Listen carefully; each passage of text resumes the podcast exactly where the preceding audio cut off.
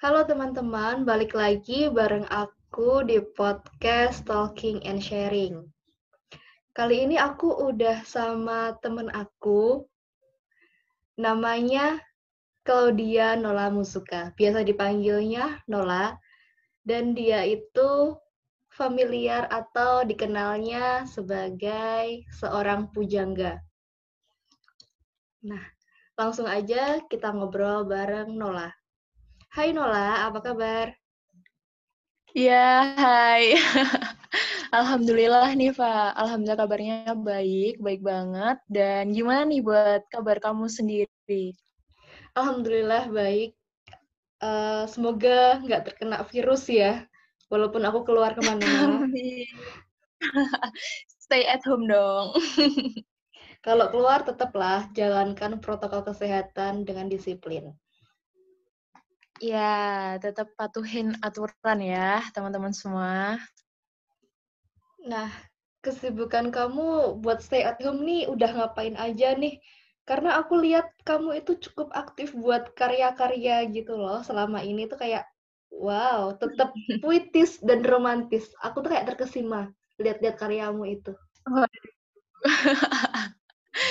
Sebenarnya sama aja kan kayak kamu kamu orang yang juga apa ya kayak semacam penulis gitu juga dan berkarya juga teruntuk keabadian dan sebenarnya alhamdulillah juga ya untuk mengisi kesibukan selama kuarantin yes. dengan menulis kayak gitu jadi um, sebenarnya menulisnya tuh lebih ke challenge diri sendiri ya. Kayak misalnya ikutin beberapa lomba-lomba gitu sih. Biar bisa improve buat diri sendiri. Kayak gitu Fa. Yes bener. Aku waktu SMA juga ikut lomba dan sekarang itu justru aku jadi jarang gitu. Semi semi vakum gitu ya jadinya buat sekarang. Semenjak kuliah sih.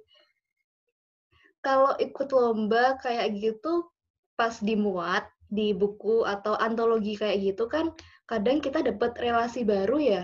Jadi tuh kayak seru gitu loh ada hmm. banyak kenalan. Setuju banget sama kamu Fa. Karena kalau misalnya kita mencoba untuk membuka relasi ya gitu dengan ikutin lomba-lomba terus bisa dimuat jadi antologi ntar tuh bisa dapet kenalan kalau saya lebih percaya diri karena apa? Karena bisa membuat apa ya kayak semacam oh saya bisa bisa nih diterima karya saya di sini. Jadi saya lebih ada trigger lagi untuk berkarya berkarya terus kayak gitu.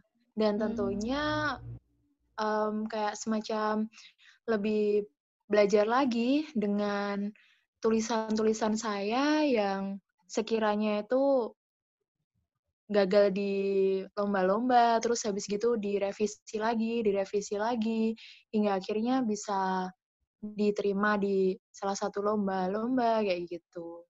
Kamu ini fokusnya di puisi atau di karya tulis apa yang saat ini kamu sering garap? Alhamdulillah ya, untuk uh, fokusnya di puisi atau karya tulis sebenarnya itu di keduanya, Fa.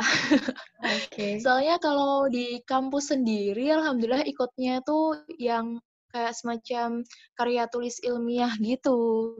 Jadi um, fokusnya di keduanya. Cuman untuk ikut lombanya, rezekinya masih banyak di puisi kayak gitu. Mantep banget tuh karya-karyanya kan kamu kayak di puisi-puisi itu udah banyak banget ya. Itu gak kehabisan stok ide kah selama ini? Jujur ya, saya sempat vakum loh. Jadi kayak kehabisan ide itu itu sangat amat mungkin terjadi dan saya alami kayak gitu. Pasti kamu juga ngalamin lah kalau misalnya kita tuh kayak udah aduh, udah mentok nih aduh mikirin apa ya ntar topiknya, apa ya temanya, aduh diksinya apa ya, duh bingung nih, itu saya sempat juga ngalamin kayak gitu. Dan ya kalau misalnya udah kayak gitu kalau dari saya sendiri ya ya udah diem aja diem aja sampai hype-nya itu dapat gitu. Maksudnya kayak oh mulai nemu diksi ini nih. Oh mulai cari referensi-referensi terus habis gitu baca-baca lagi terus ya nyoba lagi menulis kayak gitu. Jadi ketika bener-bener udah kayak nggak ada ide ya udah diem aja wes. Nggak pernah dipaksain dulu nggak apa-apa. Nggak pernah Gimana, dipaksain. Nggak pernah dipaksain buat karya gitu nggak pernah. Kalau misalnya dipaksain buat karya pernah karena dikejar deadline cuman hmm. hasilnya nggak maksimal itu sih oh iya kayak hasilnya ini. bukan aku ya kayak tercermin lah ya kalau ini kepepet kepekso kayak gitu iya aduh Terus kamu buat memancing ide-ide kamu agar ide itu keluar itu gimana, Nong? Yang biasanya kamu hmm. lakuin? Hmm. Hmm. Jadi, ada kebiasaan unik yang sebenarnya aku lakuin. Dan mungkin ini bisa jadi tips ya buat teman-teman semuanya. Jadi, um, kalau misalnya aku tuh ada kebiasaan unik, suka iseng baca KBBI. itu satu ya kalau misalnya pas lagi gabut, pas lagi nggak ada ngapa-ngapain, nggak ada kerjaan apa, nggak ada tugas, itu suka iseng baca KBBI, terus habis gitu nemu kata-kata unik atau mungkin diksi yang baru banget aku ketahui, itu nyantol gitu ya, nyantol hmm. terus habis gitu ngerti artinya, terus ntar bisa dibuat gitu, dibuat jadi kayak karya gitu. Soalnya kalau misalnya kita cari-cari referensi, itu menurutku tuh lebih mudah kalau misalnya kita tuh cari di KBBI untuk diksi-diksi gitu. Udah ada artinya juga. Cuman kalau misalnya aku tuh juga banyak-banyakin baca buku sih. Kayak misalnya buku novel-novel gitu, atau mungkin antologi-antologi puisi, Terus kan hmm. kalau misalnya ikut lomba itu kan um, kalau misalnya dibukuin ada juga karya-karya dari teman-teman kita gitu kan. Misalnya hmm. kan jadiin satu buku. Nah, itu bisa juga jadi referensi dan inspirasi. Kadang itu suka apa ya kayak ngamatin sekitar gitu. Ada apa sekitar emosinya lagi ngapain. Terus ya kalau misalnya pas lagi kayak gitu langsung aja tulis gitu entah itu di HP, di tab, atau di laptop, atau berupa tulisan tangan. Pokoknya kalau misalnya langsung dapat ide, langsung aja dah ditulis. Soalnya ntar tuh kita manusia tuh gampang lupa. Jadi itu tipsnya sih, langsung aja ditulis kalau misalnya dapat hal-hal yang baru. Kalau misalnya kamu nih, Fa, kamu kan kalau misalnya sebenarnya aku ngikutin juga sih kayak di sosmedmu kamu tuh mm -hmm. bikinnya tuh lebih ke cerpen sekarang Mungkin yes. cerpen ya atau mungkin itu kayak cerita ya cerita-cerita gitu. Itu lebih Kenapa nih kayak apa nih kayak lebih um, dulu kan juga sama nih puisi yeah. gitu. Kenapa kok sekarang jadi cerita gitu? Banting gitu? setir. Gitu. Dulu ya itu udah buat teman-teman yang belum tahu, dulu aku sama Nola itu satu SMA dan kita berdua itu lebih aktif di buat karya-karya puisi waktu SMA itu. Jadi pas SMA itu kenal sama sosok Nora itu kayak wah aku tuh punya kayak temen yang bisa sharing gitu. Terus sekarang aku kan udah banting setir ke nulis sebenarnya itu cerita series, jadi kayak novel. Hmm, keren keren. Nulisnya aku di Wattpad ketik aja namaku Nuzila Halwa, itu akan keluar. Nah, yang sekarang aku fokusin itu cerita series yang genrenya itu petualangan, detektif, sama romance. Itu digabung hmm. jadi satu. Mantap nih. Hmm. Nah, kenapa aku banting setir? Yang pertama, satu, Kalau aku nulis puisi itu cuma coretan-coretan doang ya, belum aku kembangin gitu, banyak di draft. Sementara jiwa-jiwaku itu lebih liarnya itu ke cerita, biar membawa imajinasi hmm. yang membaca itu langsung paham, tergambar di pikiran mereka, kayak gitu. Keren banget nih, Pak. Jadi itu kayak apa ya? Malah kalau misalnya aku, kalau misalnya aku tuh susah untuk buat cerita. Soalnya aku lupa cara buat cerita itu kayak gimana. Jadi itu kayak stylenya, seninya tuh kayak gimana. Nah, tadi kan kamu udah tanya nih ke aku, kalau misalnya dapat ide gimana, terus kayak kok bisa sih dapat ide gitu. Sekarang aku ganti tanya ke kamu, kalau misalnya kamu sendiri nih dapat ide gitu, se magic itu, aku bilangnya magic ya, soalnya kayak itu gabungan gitu loh dan itu hmm. unik banget gitu. Kamu gimana nih? Jadi untuk yang sekarang itu kan jurnal clandestine ya. Aku dapat idenya itu ketika bangun dari tidur siang. Aku ingat banget waktu masih awal-awal maba di Jogja, itu bangun tidur siang tuh tiba-tiba langsung kebayang cerita itu. Nggak tahu dari mana ya, buka mata, jebret tiba-tiba tuh ada, ada visi atau pandangan sekilas di depan tuh kayak kejadian di film kayak gitu loh, seret gitu. Oh iya paham. Ya udah itu aku nggak aku tulis dulu, tapi aku renungin tadi itu apa, maunya ke mana gitu kan. Baru aku tulis. Nah di tengah-tengah nulis jurnal clandestine itu, aku kayak stuck gitu ya. Jujur itu cerita yang secara garis besarnya itu udah ada, tapi per episode itu aku buatnya itu fresh. Jadi tiap minggu itu aku mikir, besok tuh rilis apa ya, besok itu rilis apa. Kalau buat ngatasin stucknya, yang pertama aku justru traveling. Itu yang bener-bener kunci, kunci buat munculin ide. Seperti yang kamu bilang tadi hmm. kan, kayak di tempat publik, di lingkungan itu bisa merasakan suatu emosi dari orang lain, bisa mengamati, hmm. itu bisa mem memicu suatu ide gitu. Terus karena berhubung aku suka main game, jadi kadang itu, misal di game itu ada karakter, karakter yang uh, gambarnya gini deh. Mungkin teman-teman ada yang main Mobile Legend gitu kan. Ada karakter yang namanya itu Estes. Dia kan put cowok, terus dia tuh sebagai penyembuh kayak gitu kan. Nah, hmm. itu justru kayak muncul ide, ini ntar kalau digabung di karakter aku jadi sosok yang kayak gimana ya? Jadi bagusnya gimana ya? Itu just bisa menstimulus otakku untuk segera berpikir, memunculkan ide-ide buat nulis. Hmm. Jadi dari mana keren, aja keren. sih ide itu?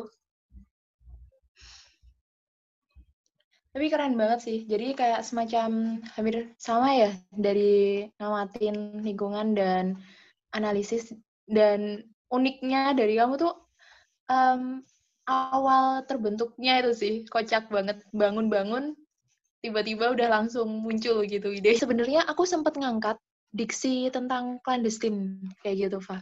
Hmm. Aku ikutin lomba gitu. Jadi itu clandestine kan dia tuh kan artinya kan secara rahasia ya. Yes. Secara diam-diam diam-diam gitu. Sebenarnya aku juga uh, kayak nyambung sih. Kamu lebih ke disambungin ke de- tadi kamu bilang ada aspek detektif, aspek apalagi tadi romance sama ada aspek mm, petualangan. Uh, petualangan adventure-nya gitu. Dan itu nyambung sih sama diksi si clandestine ini. Cuman kalau misalnya yang aku buat itu dalam bentuknya tuh lebih ke puisi kayak gitu. Oh, yang di mana di situ tuh isinya tuh aku apa ya kayak semacam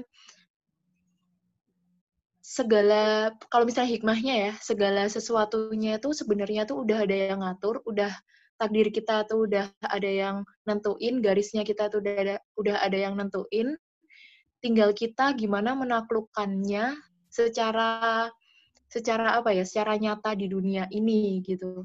Soalnya si si semuanya itu kejadian itu adalah clandestine itu jadi secara rahasia secara diem-diem gitu tanpa kita tahu kan kayak gitu. Itu aku bisa ngerasain kalau spiritualnya kuat banget kamu bikin karya itu. Iya soalnya dari pengalaman sih ini kamu banyak nulis di mana? Di Insta Instagram atau di ikut-ikut lomba? Di mading atau di mana? Oh iya, kalau misalnya yang masalah karya-karyaku, jadi itu um, aku lebih ke ikut lomba sih, Fa. Hmm. Ikut lomba, terus habis gitu sama lagi ada proyekan, proyekannya tuh insya Allah bikin buku kayak gitu, kayak semacam antologi gitu.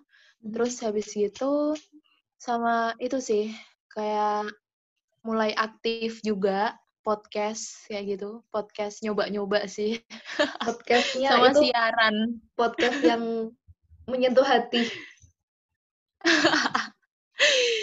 lebih ya apa ya um, tujuannya sih kayak mau ngasih pembelajaran tentang kehidupan ini itu sebenarnya tuh banyak banget yang bisa kita ambil hikmahnya ketika kita itu lagi sedih, marah, kecewa, sakit hati, kayak hal-hal negatif kayak gitu. Cuman Jadi, masih itu sih masih dikit.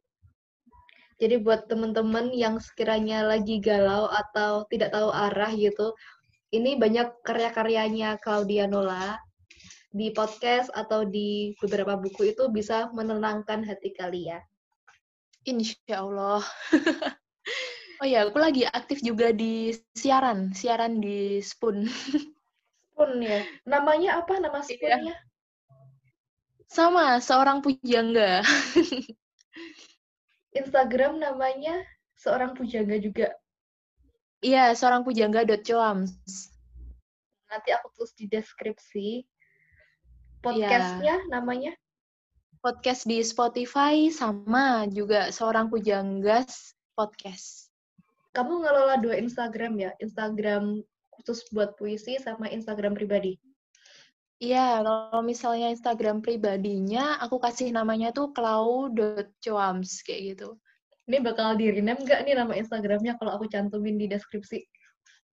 Insya Allah nggak.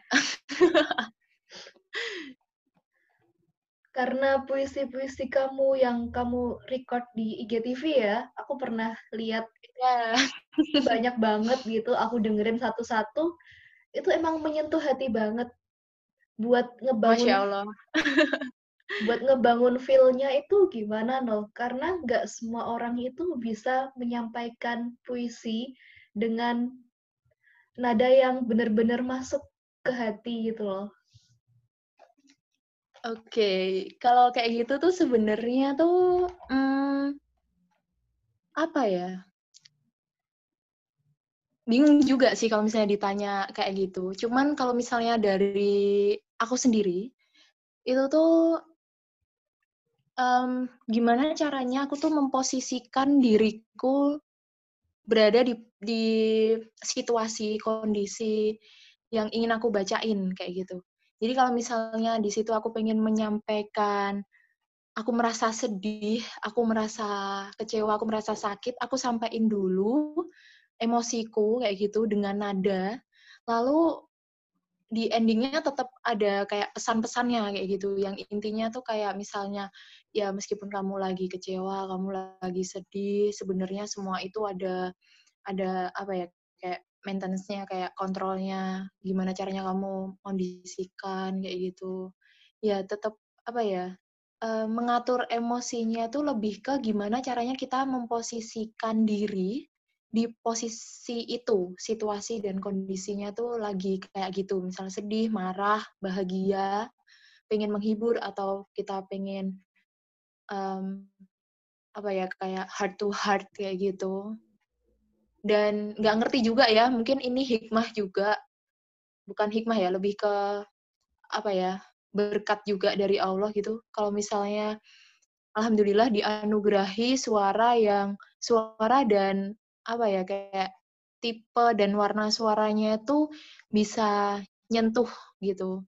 Soalnya saya juga nggak bisa nyanyi, cuman kalau misalnya disuruh bacain puisi atau disuruh podcast atau disuruh siaran atau disuruh kasih motivation, insya Allah bisa gitu. Tapi kalau misalnya suruh nyanyi tuh nggak tahu, nggak bisa malah. Iya loh, kamu itu waktu SMA kalau nggak salah di bentar, aku aku mau manggil ingatanku dulu. Waktu okay. SMA itu ada kegiatan parenting orang tua sama murid kan? Oh ya. Yeah. Nah, itu kamu ngebaca puisi di depan, di hadapan wali murid semua siswa. Dan itu itu bikin merinding gitu loh. Seruakan semua itu kayak senyap, semuanya tertuju pada kamu dan kamu nyampein puisi kamu tuh kayak bener-bener tembus ke kita semua loh. Sampai waktu itu waktu itu aja ibuku tuh bilang gitu loh. Itu Nola bisa baca puisi dan mengambil semua emosi penonton gitu kan, menyentuh semua emosi penonton. Kamu bisa gak kayak Nola gitu? Aku ditantang gitu sama ibu aku. Aku langsung lihat ibu aku. Uh, beda gitu. Kita kayak beda habitat, beda beda yang ditangani gitu kan. kalau Nola ini bisa bisa nulis, bisa baca puisi, sementara kalau aku sekarang masih pure nulis aja. Masya Allah. Jadi kayak apa ya, Fa ya? Hmm, aku juga ngerti juga ya. Katanya tuh nyawaku tuh beda kalau misalnya aku udah baca puisi. yes, bener. kayak ada nyawa masuk. iya bener. Kayak ini bener Nola nggak ya? Karena biasanya dia itu waktu SMA tuh di kelas tuh kayak excited, kayak ketawa sini, ketawa sana, main sama teman-teman. Tiba-tiba kalau udah baca puisi itu kayak jebret, beda banget sama Nola yang aktivitas biasa di kelas. Iya, sampai teman-teman waktu SMP ini ya, aku ceritain waktu SMP tuh waktu hmm. aku bacain kan emang ya kayak dulu tuh ada suruh baca puisi gitu kan. Kayak disuruh baca baca puisi, terus suruh buat dulu, suruh buat dulu terus habis itu suruh bacain. Dan waktu itu aku bacain itu judulnya tuh Ibu kalau nggak salah, Bunda atau Ibu pokoknya tentang itu. Terus habis gitu tuh teman-teman malah pada takut kayak merinding kayak ada yang ngumpet di bawah meja kayak aku tuh kayak ya ampun kok sampai gitu sih? Emang aku jelek banget ya kalau misalnya pas bacain gitu. Itu lomba tapi ternyata atau mata pelajaran? itu mata pelajaran. Terus habis itu aku kan mikirnya kayak gitu ya. Terus ternyata tuh responnya malah sebaliknya. Responnya alhamdulillah itu positif kayak gitu. Jadi kayak mereka tuh bener-bener kayak ke bawah gitu loh kayak hanyut gitu loh. Sampai hmm. merinding sampai ketakutan sampai karena kalau misalnya aku lagi kayak lagi ngomongnya itu lantang dan kayak negor atau kayak keras gitu, itu tuh hmm. bisa bikin mereka itu kayak takut banget gitu hmm. atau mungkin bikin mereka itu kayak ngerasain banget gitu. Cuman kalau misalnya pas SMA itu aku inget banget itu on the spot tahu gak sih Fa? Jadi ditantang yang sama motivatornya kan. Sih? Yang waktu mana nih SMA? Yang parenting itu loh. Oh ya. Yeah. Itu kan on the spot. Jadi hmm. ingat nggak sih waktu itu um, yang isi kan kayak motivator gitu kan. Yeah. Terus habis gitu nantang kalau misalnya ini saya ada puisi gitu kan. Terus habis gitu teman-teman pada lihat aku jadi disorakin juga. Iya, hah apa hah apa kayak lo nggak ngerti. Terus habis gitu dikasih tahu sama Citra waktu itu sebelahku kan Citra gitu maju maju no maju gitu. Hah maju ngapain? Terus habis itu aku ikutin aja maju nggak ngerti suruh ngapain. Terus habis itu Polos maju banget. kan. Terus ternyata suruh bacain. Tak baca bentar terus emosinya dapat ya udah bacain. Dan aku inget banget itu kata-katanya sampai sekarang. Yang aku inget adalah kalian harus melihat aku nanti. Aku yang sekarang bukanlah aku yang nanti aku layaknya kupu-kupu yang berubah, terbang, bebas. Layaknya pedang yang apa gitu lupa. Pokoknya intinya kayak gitu. Jadi kayak intinya tuh aku bakalan ngepahin sayapku gitu. Ketika aku benar-benar sudah menjadi sosok yang nanti di masa depan lebih lebih lebih lagi gitu dan aku kayak terngiang-ngiang gitu loh itu inget banget di situ tuh maknanya dalam banget dan aku kayak ngerasain kalau misalnya ya Nola yang dulu dengan Nola yang sekarang itu jauh berbeda kayak gitu. Beda, Alhamdulillahnya Iya. Alhamdulillahnya lebih bisa berprestasi itu sih, kayak lebih berproses, lebih berprestasi gitu sih. Gitu, Fa. Kalau kamu gimana nih, Fa? Kayak apa ya? Kalau misalnya kamu lagi um, nulis gitu ya cerita, pasti tuh kayak ada sensasi emosi-emosinya nggak sih? Kayak lagi hype-hype-nya gitu, kayak ada sensasi tersendiri gitu, kayak nggak bisa berhenti ngetik gitu. Ya nggak sih? Iya, bener banget. Ada sensasi yang nggak bisa berhenti ngetik, pernah. Aku pernah ngetik sampai sekitar pukul 2 sampai 3 pagi. Itu karena nah. emang bener-bener aku tuh nggak bisa menghentikan pikiran sama tanganku, walaupun tuh aku udah capek banget, ngantuk banget tuh tetap nggak bisa buat tidur gitu. Kalaupun emang merem gitu, ini tetap ada naluri buat Elva, ayo ngetik Elva terus, Elva terus itu kayak ada aura-aura kayak gitu. Hmm. Jadi buat Setuju feel, banget. feel feel buat bangun feelnya di selama yang kayak gitu, aku juga gak bisa jelasin ini jujur. Bingung ya, kayak, walaupun walaupun aku udah tanya ke kamu, kamu pun jawabnya juga kayak gitu ya. Tapi buat bangun feelnya itu gimana gitu? Itu kayak dapet ilham, kayak dapet mukjizat dari atas tuh kayak udah diturunin saat itu juga. Hmm. Setuju sih. Dan kayak apa ya? Ya kita nggak bisa pungkirin gitu loh. Kalau misalnya ya alhamdulillah dianugerahi apa ya kayak semacam pas hype-hype-nya gitu. Hmm. Yang jadi motivasi kamu buat nulis apa, no? motivasi nih. Yes. Sebenarnya kalau misalnya motivasi itu sendiri ya, aku kan itu ya sekarang jadi mahasiswa masih menempuh pendidikan gitu kan, mahasiswa fakultas kedokteran dan kalau misalnya dibilang itu jauh berbeda banget dengan dunia kepenulisan, dunia sastra lah kayak mm -hmm. gitu. Jadi kayak semacam lebih ke apa ya? menyalurkan menye pertama sih menyalurkan bakat karena kalau misalnya bakat itu bisa bisa apa ya bisa berhenti bisa nggak nggak baik lagi nggak produktif. Kalau misalnya nggak terus diasah kayak gitu sih hmm. kalau aku ya. Jadi kayak kita harus terus ngasah itu selagi kita itu bisa dan jalurnya tuh lebih ke jalur dibuat hal-hal yang positif kayak gitu. Dengan dengan menyampaikan apa yang kita pengen sampaikan tentunya segala makna-maknanya ya kayak gitu soalnya aku tuh mikir kalau ntar aku jadi dokter orang-orang kenalnya aku pengennya tuh nggak cuma dokter gitu loh jadi hmm. oh itu dokter Claudiano Lamuzuka yang penulis juga seorang pujangga, terus habis gitu aktif juga siaran, podcast, gitu. maksudnya kayak nggak cuman identiknya tuh dokter gitu. Aku punya apa gitu loh selain aku jadi dokter kayak gitu. Aku juga bisa manfaat buat orang-orang yang nggak cuman buat medis doang, kesehatan doang kayak gitu. Pengennya sih kayak gitu. Bermanfaat di segala bidang lah semampunya jiwa raga kita. Iya, siap, mantap. itu udah kalau aku simple sih yang membuat hatiku terketuk buat nulis. Cuma satu. Apa? Biar ada sesuatu yang diwariskan ke anak cucuku nanti. Oh ya mantap. Itu karena setuju sih. warisan ya kayak semuanya kan tertuang dalam tulisan ya kayak pengalaman-pengalaman aku. Terus minimal tau lah ya kayak oh nenekku dulu tuh kayak gini loh gitu loh. Mm-hmm.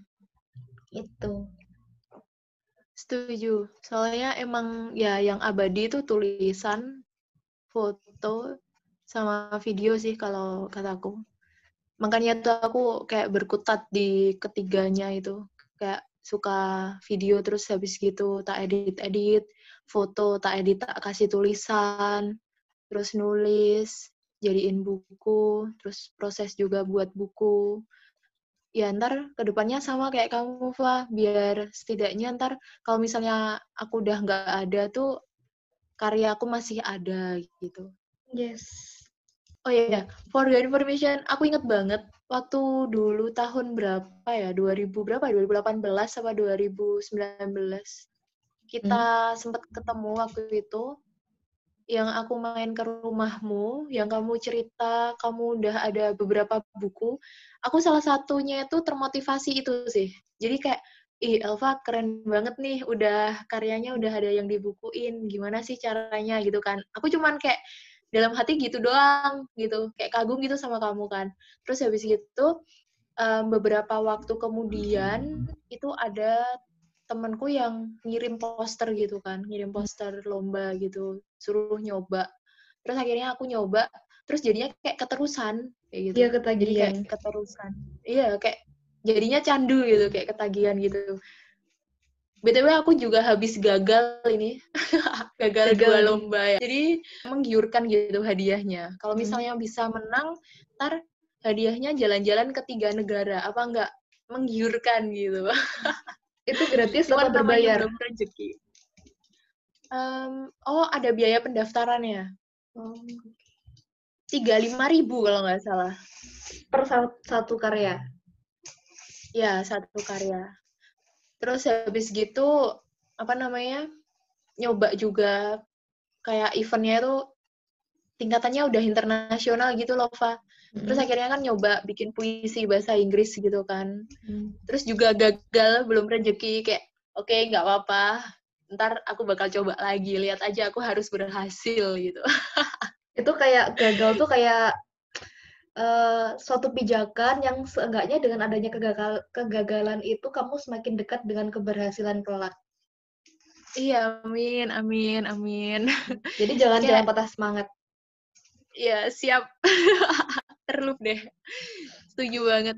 Aku berprinsip kayak gini sih, bukan dari banyaknya kamu gagal, hmm. bukan dari seberapa sering kamu gagal, tapi tentang bagaimana kamu bisa bangkit lagi, kamu mau coba lagi, dan kamu mau menjemput suksesmu kayak gitu. Hmm. Jadi lebih ke apa ya? Ya udah, aku gagalnya dalam kehidupan ini banyak juga. Aku berkorbannya dalam berbagai aspek hal juga banyak juga, berjuangnya juga banyak juga. Dan ya aku yakin tentang tiga hal. Kalau misalnya kita percaya kita bakalan dapat yang baik. Kalau misalnya kita sabar kita dapat yang lebih baik. Kalau misalnya kita nggak pernah nyerah ya kita bakalan dapat yang terbaik gitu. Ya nggak sih? Kayak yes. ya itu prinsip hidup sih. Kayak ya tenang aja gitu loh. Kalau misalnya kita itu pasti bakal dapat suatu hal itu yang terbaik gitu kalau misalnya kita nggak pernah nyerah kayak gitu hmm. dan ya kita itu mengetahui kalau misalnya masa depan itu masih suci masih kita kan belum memijakinya kan jadi masih iya. suci yeah. jadi ya berjuanglah untuk masa depanmu gitu ibaratnya tuh kayak lembaran itu belum ditulis ceritanya, masih lembar putih kosong buat selanjutnya. Ya, setuju. Setuju banget. Buat gagal kayak gitu, aku pernah juga kayak gagal, pernah down juga, kayak ini karyaku hmm. kenapa ya, kayak gitu pernah itu waktu SMA kan ada lomba itu di kota kalau nggak salah di SMA FLS 2N itu kan ya? Iya di mana ya itu? SMA berapa ya? SMA atau di mana ya? Lokasinya waktu itu. SMA kita lokasinya di SM depannya SMA 7 nah SMA depan SMA Muhammadiyah nggak sih? Iya di situ. Nah di situ aku tuh udah bener-bener bikin karyaku yang terbaik, bener-bener aku renungkan berhari-hari sebelum lomba itu bikin apa. Aku ya, aku tulis. ngerti perjuanganmu itu itu tiba-tiba kayak jebret gagal. Ternyata aku itu mungkin ya aku tuh berkaca. Waktu itu aku jadi sadar karena itu kan lombanya kan uh, waktu itu live ya di situ langsung ya nulis di iya, situ, hmm, terus dikoreksi di situ. ada wawancaranya juga. Nah, waktu wawancara itu uh, jurinya tanya ke aku, coba kamu baca gitu kan. Nah, aku bacanya itu lancar banget. Terus jurinya tanya ke aku, mmm, ini kamu udah siap dari berapa minggu, berapa hari gitu? Kok lancar banget? Di situ. Jadi kayak emang udah di jurinya ngerasa kalau misalnya kamu udah nyiapin gitu ya? Iya. Ya kayak gitulah. Ya udahlah. Terus aku juga lihat-lihat juga kan. Salah satunya itu terus ada lagi yang emang karyaku itu terlalu terlalu norak. Aku akui terlalu norak. Karena pemilihan diksi atau kata-kata yang lomba teman yang lain itu benar-benar langsung bisa dipahami gitu. Sementara aku tuh masih kayak uh, kok gini ya gitu loh. Mungkin jurinya juga kayak gitu juga. Karena aku semenjak itu sedikit berkecil hati ya beberapa minggu setelah itu kayak apaan sih nulis lagi gitu loh kayak ah ntar juga kalah gitu ya. ya udah mungkin waktu itu emang kamu waktunya kalah tapi di kesempatan lainnya kamu berlatih lagi tanpa harus menghilangkan ciri khas penulisan kamu. Iya, setuju. Waktu itu kamu juara ya, loh, Juara tiga? Iya. Pas rezeki sih waktu itu. Aku juga ngerasa loh, Fa, sebenarnya. Jadi waktu sebelumnya FLS 2N, Lomba Baca Puisi itu, aku kan ikut lomba juga kan. Hmm. Ikut lomba juga. Dan yang menang itu kakak kelas kita gitu. Dan aku tuh kayak, apa sih kurangnya? Aku apa sih kayak ya apa sih gitu kayak ngerasa gimana sih gitu aku tuh yang gitu. juara gitu. satu senior kita Iya, senior kita juara satunya tuh kayak dia tuh bisa sampai juara satu dan aku tuh nggak dapet nomor sama sekali gitu loh. Kayak apa sih gitu. Cewek Terus apa cowok sih? Menyadari cowok, cowok, cowok.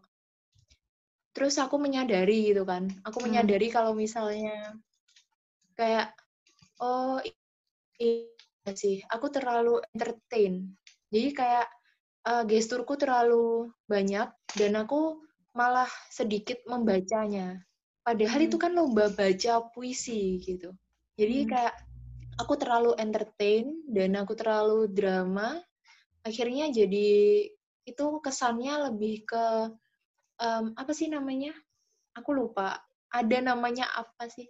Proklamator apa sih? Bukan apa ya? Lupa namanya gitu. Hmm. Ada yang intinya tuh dia tuh emang lebih ke drama gitu. Dan hmm. aku belajar dari situ. Terus aku coba ikut yang FLS 2N itu. Mm-hmm. Terus habis gitu aku menerapkan untuk oke, okay, kali ini tuh aku harus benar-benar baca puisi kayak gitu. Bukan bukan apa ya, bukan um, drama dan entertain gitu. Hmm. Jadi aku harus baca puisi. Dan aku bilang ke kakak senior kita, kan kakak senior kita itu ikut kan, senior kita itu ikut. Terus aku bilang gini, kak, kali ini aku ya yang menang gitu. Gantian gitu aku bilang gitu kan. Terus habis itu dia lihat aja nanti gitu kan. Terus aku semakin termotivasi untuk aku harus menang gitu. Jadinya terus juara. Juara tiga. Si masnya juara berapa? Masnya nggak juara. Ada nggak sih tokoh sastrawan yang menginspirasi kamu selama ini? Hmm, ada tentunya. uh, sebenarnya kalau misalnya aku sendiri ya, ngefans itu sama Eyang, Eyang Sapardi Djoko Damono. Hmm. Beliau tuh hebat banget nggak sih? Kayak karya-karyanya tuh bisa membius gitu, membius si pembacanya masuk ke dalam ceritanya. Terus habis gitu sama Pram, Pramudia Anantatur. Salutnya apa? meskipun beliau di penjara, tapi beliau tuh bisa ngasilin karya-karya dan bisa apa ya, nerbitin banyak buku dan bisa tetap membuat perubahan gitu dunia luar meskipun beliau di penjara itu sih.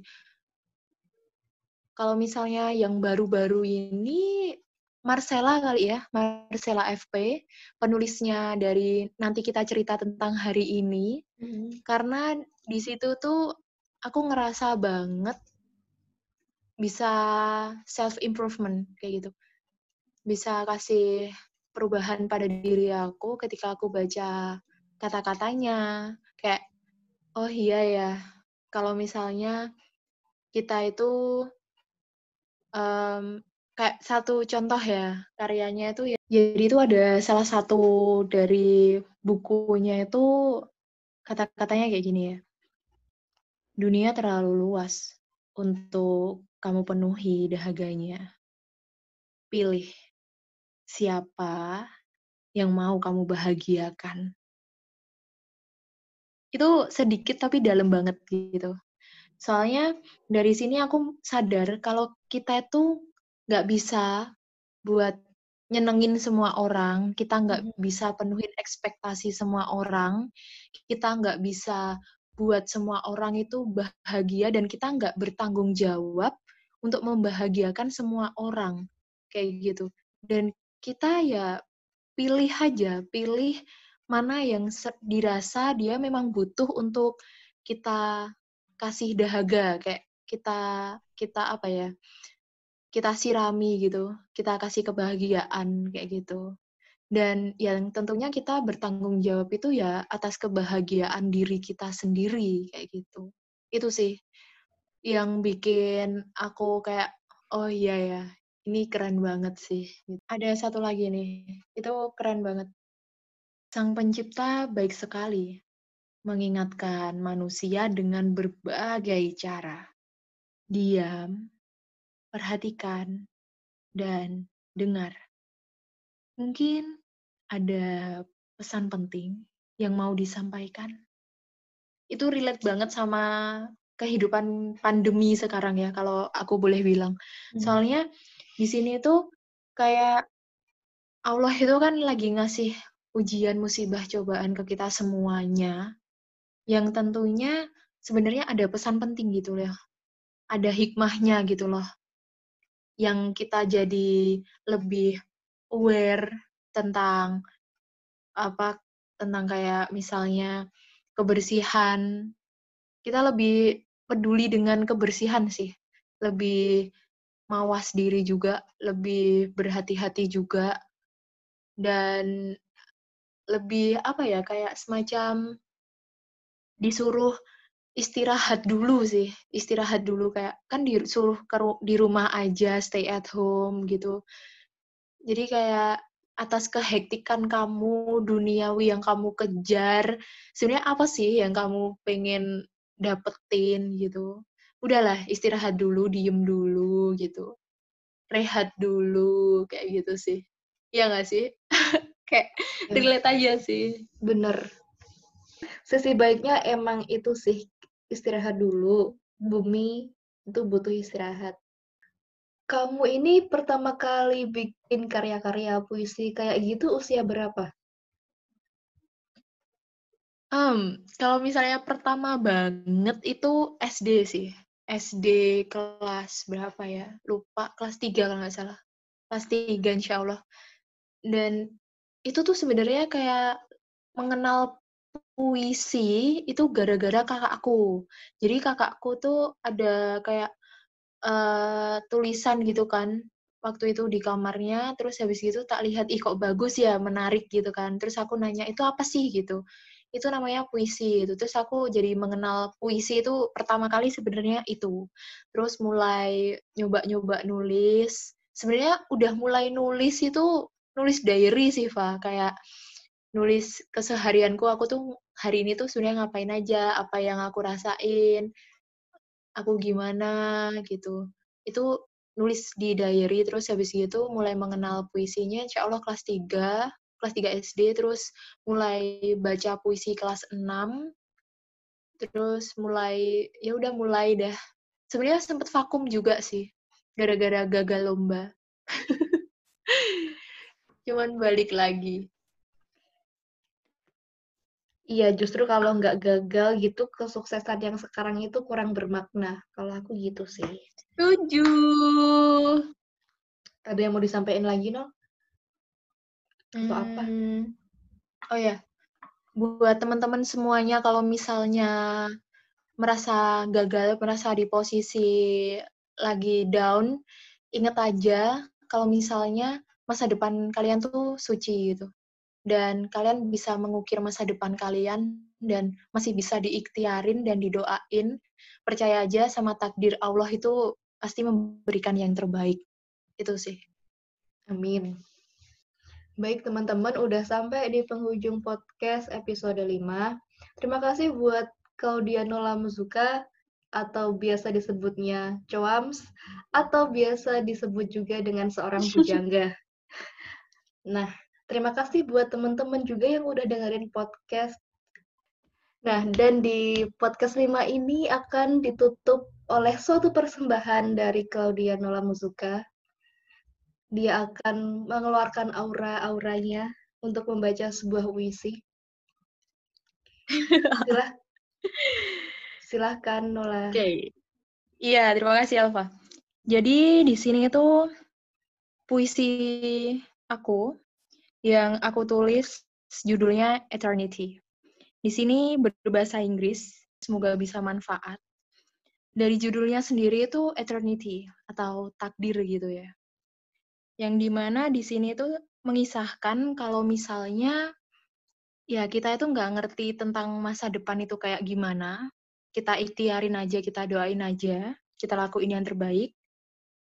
Dan nanti itu bakalan ada juga sosok orang, seorang apa ya kayak future like um, future husband for me maybe yang memiliki apa ya kayak semacam segala sesuatu yang benar-benar aku harapkan, aku inginkan tentunya yang terbaik dikirim dari Allah kayak gitu. Oke, okay, let's start kali ya. Eternity. Hey, I'm rose, and you are my thorns. When I was born, clutching to me, protecting me in the skies. I'm the sun and you're my rays, helping me to shine and to be what I'm capable of. The rain falls like melody. Share its happiness with nature. Rainfall reminds me of you again. Next, I can see the rainbow. When winter, I can see snow kicking out sorrow with the presence of your shadows. I'm a lake, you are my water, filling me with the ideas, dreams, and hopes for the future. I'm a heart. You're my heartbeat, beating rhythmically to my happiness, my fear, my sadness, and my excitement. I am me, and you are with me to share all that I am to share life, love, and happiness. Always. Thank you for being here with me for eternity. You, you are my future.